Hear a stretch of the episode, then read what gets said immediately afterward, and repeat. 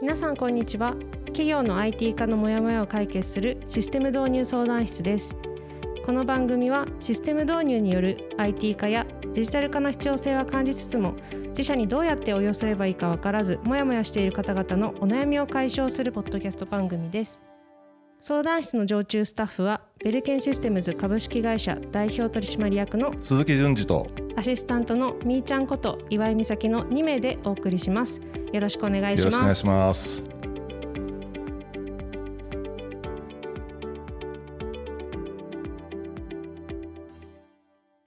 えー、第5回目ですね。はいエピソードになります、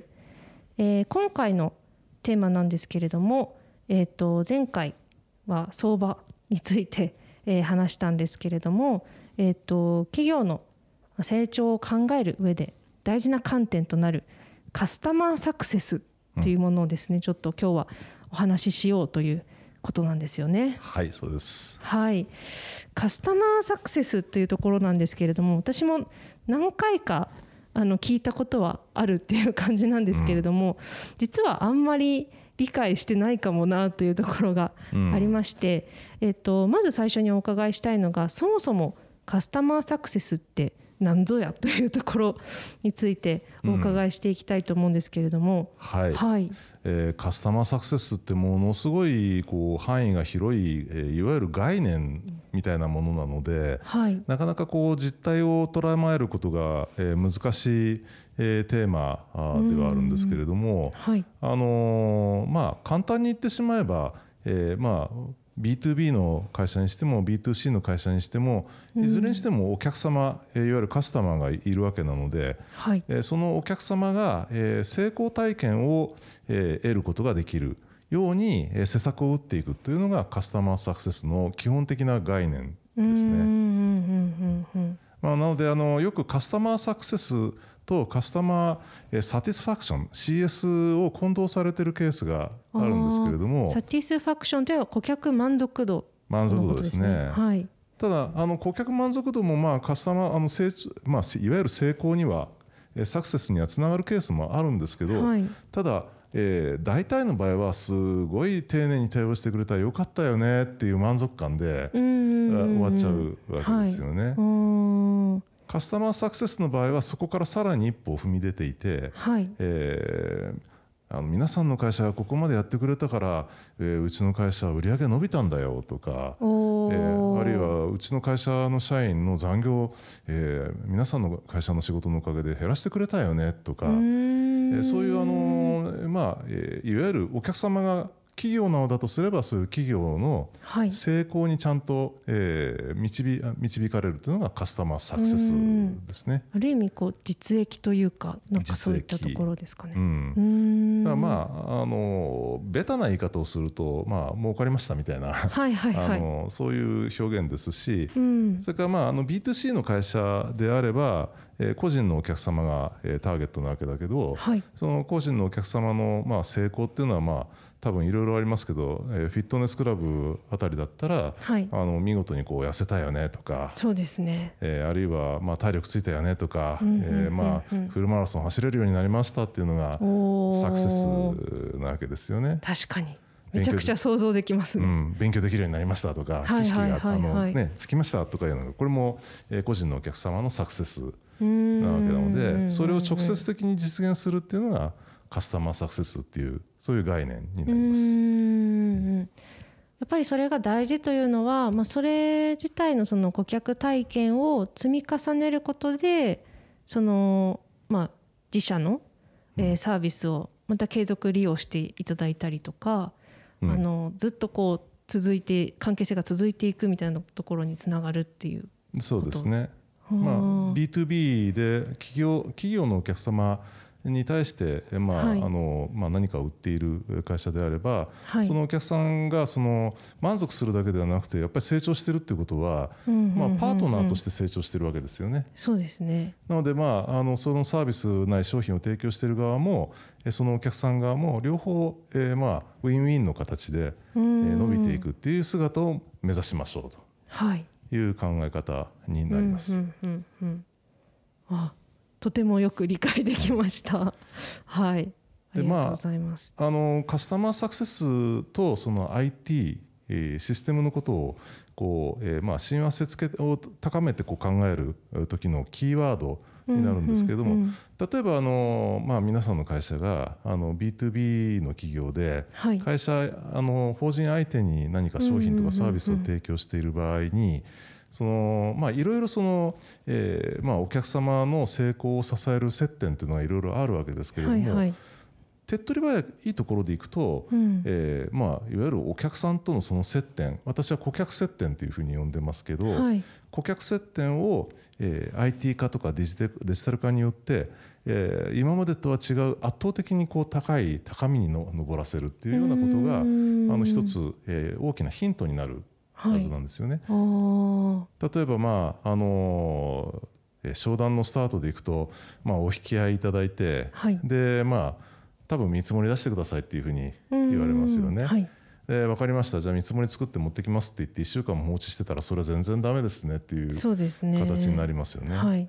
でもまああのまあ見積もりがもう例えばすぐできて、うんえー出してねって言われた瞬間に入って渡せるぐらいのうんスピードで出てきうんてさらにその時にえーお客様の脳裏に浮かぶのは、まあ、高い安いっていうのもあるかもしれませんけれども、はい。えーこれを今注文したらいつ納品されるんだろうかとかうんいうことももうそこにも書いてあるはいはい。今日ご注文いただければあさってえー納品されますと。うんうんえーその金額はこれでですとでどういう品物を納品する予定ですっていうようなことが全てえー情報提供をその場でされてるとはいお。客さんのビジネスものすごく早くなりますよね。確かに。はい。っていうのもありますし、えーまあ、あと、えーまあ、よくあることですけれども、えーまあ、お客様からご注文をいただきました、うんえーまあ、部品を集めて組み立てし始めたり、はい。製造し始めたりするわけですけれども、うんうん。えーお客さんからいつになったら納品されるんですかっていうかいあの問いに対してうん。なかなか回答できない中小企業さんが多いんですよね。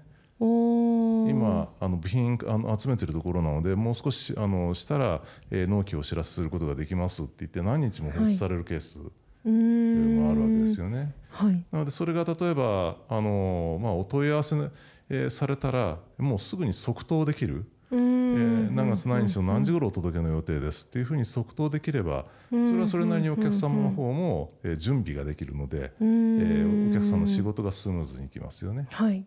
でまあ本当はそんなこと言わす前にお客さんがそう聞いてくる前に納期はいつですって答えちゃった方がいいわけでそれはあの、えまあ、あの販売管理システムと生産管理システムと部品の調達管理システムが全部ドッキングしていることによってはいそれが即答できるようになるそうですね。わけですよね。うんうんうんで担当者じゃなくても分かる。うん。えーというところが、えーまあ、社内のデジタル化によってそれができるわけなので、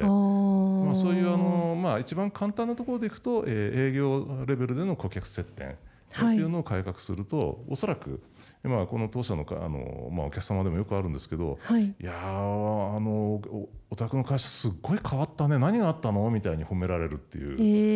ー、ことが起きるわけですね。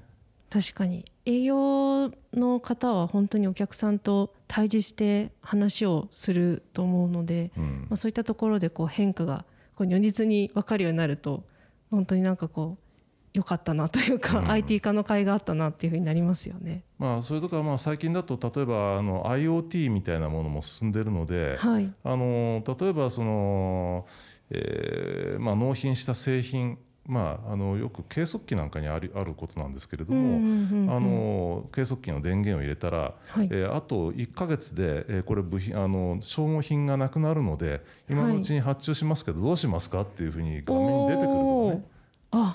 そうすると消耗品切れでこのそのあの、まあ、工場が止まるみたいなことが起きない。はいはいですし、計測器だと、まあ、あの一定間隔でこう、えー構成していかなければいけないんですけれども、うんその構成ミスによって、まあ、精度不良の製品ができてしまうみたいなことも、はいえーなくすことができるのでこれもあのお客さんの製品の品質を維持したり、はいえーそれからあの、まあ、工場の生産性を高めるための、まあ、サクセスにつながる。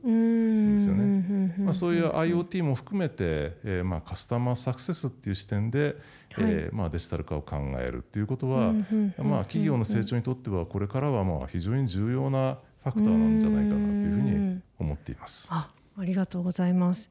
やっぱり IT 化というとこう社内の業務をこうどう効率化させるかにすごく目が行きがちかなっていうふうに思ったんですけど、うん。結局はやっぱり企業自体の成長だったりとか経営の持続化みたいなところが最大のこう目的だったりする中で、お客さんはやっぱりあの不可欠な存在だなというふうに今回のエピソードの話を聞いてすごく納得したところです。そうですね。あの、はい。やっぱり夢のある IT 化を考えないといけないですからね。はい。はいこれをやることによってうちの会社こんだけ良くなるんだとかあのお客様とのウィンウィンの関係がちゃんと具体的に構築できるんだっていうふうになるとやっぱり IT 化を考えるときに夢が持てるうというふうに思います。ですね。はい。ありがとうございます。いや今日もめちゃくちゃ熱い。エピソードにちょっと熱くなりましたけ。はい。次回のエピソードなんですけど何をお話ししましょうかはい。ね、、あの次回はやはりあの中小企業さんが、えー手始めにどういうえーところを目指して IT 化をするべきなのかっていうところ、うえーここら辺はよくご相談あることですので、えーはい。そこら辺の話をしようかなと思っています。はい。ありがとうございます、えー今日もたくさん学びがあったと思います。はい。では次回の、えーエピソードも楽しみにしていはい。きましょう、この番組ではモヤモヤをお持ちの方がエピソードを経るごとにモヤモヤが晴れていったり IT 化をする時のヒントを見つけていただければと思います。番組では質問やお便りも受け付けています。概要欄のベルケンシステムズ株式会社ホームページのお問い合わせフォームからご連絡ください、えー今回は、えーここまでということで、えーまたシステム導入相談室でお会いしましょう。さようなさようなら。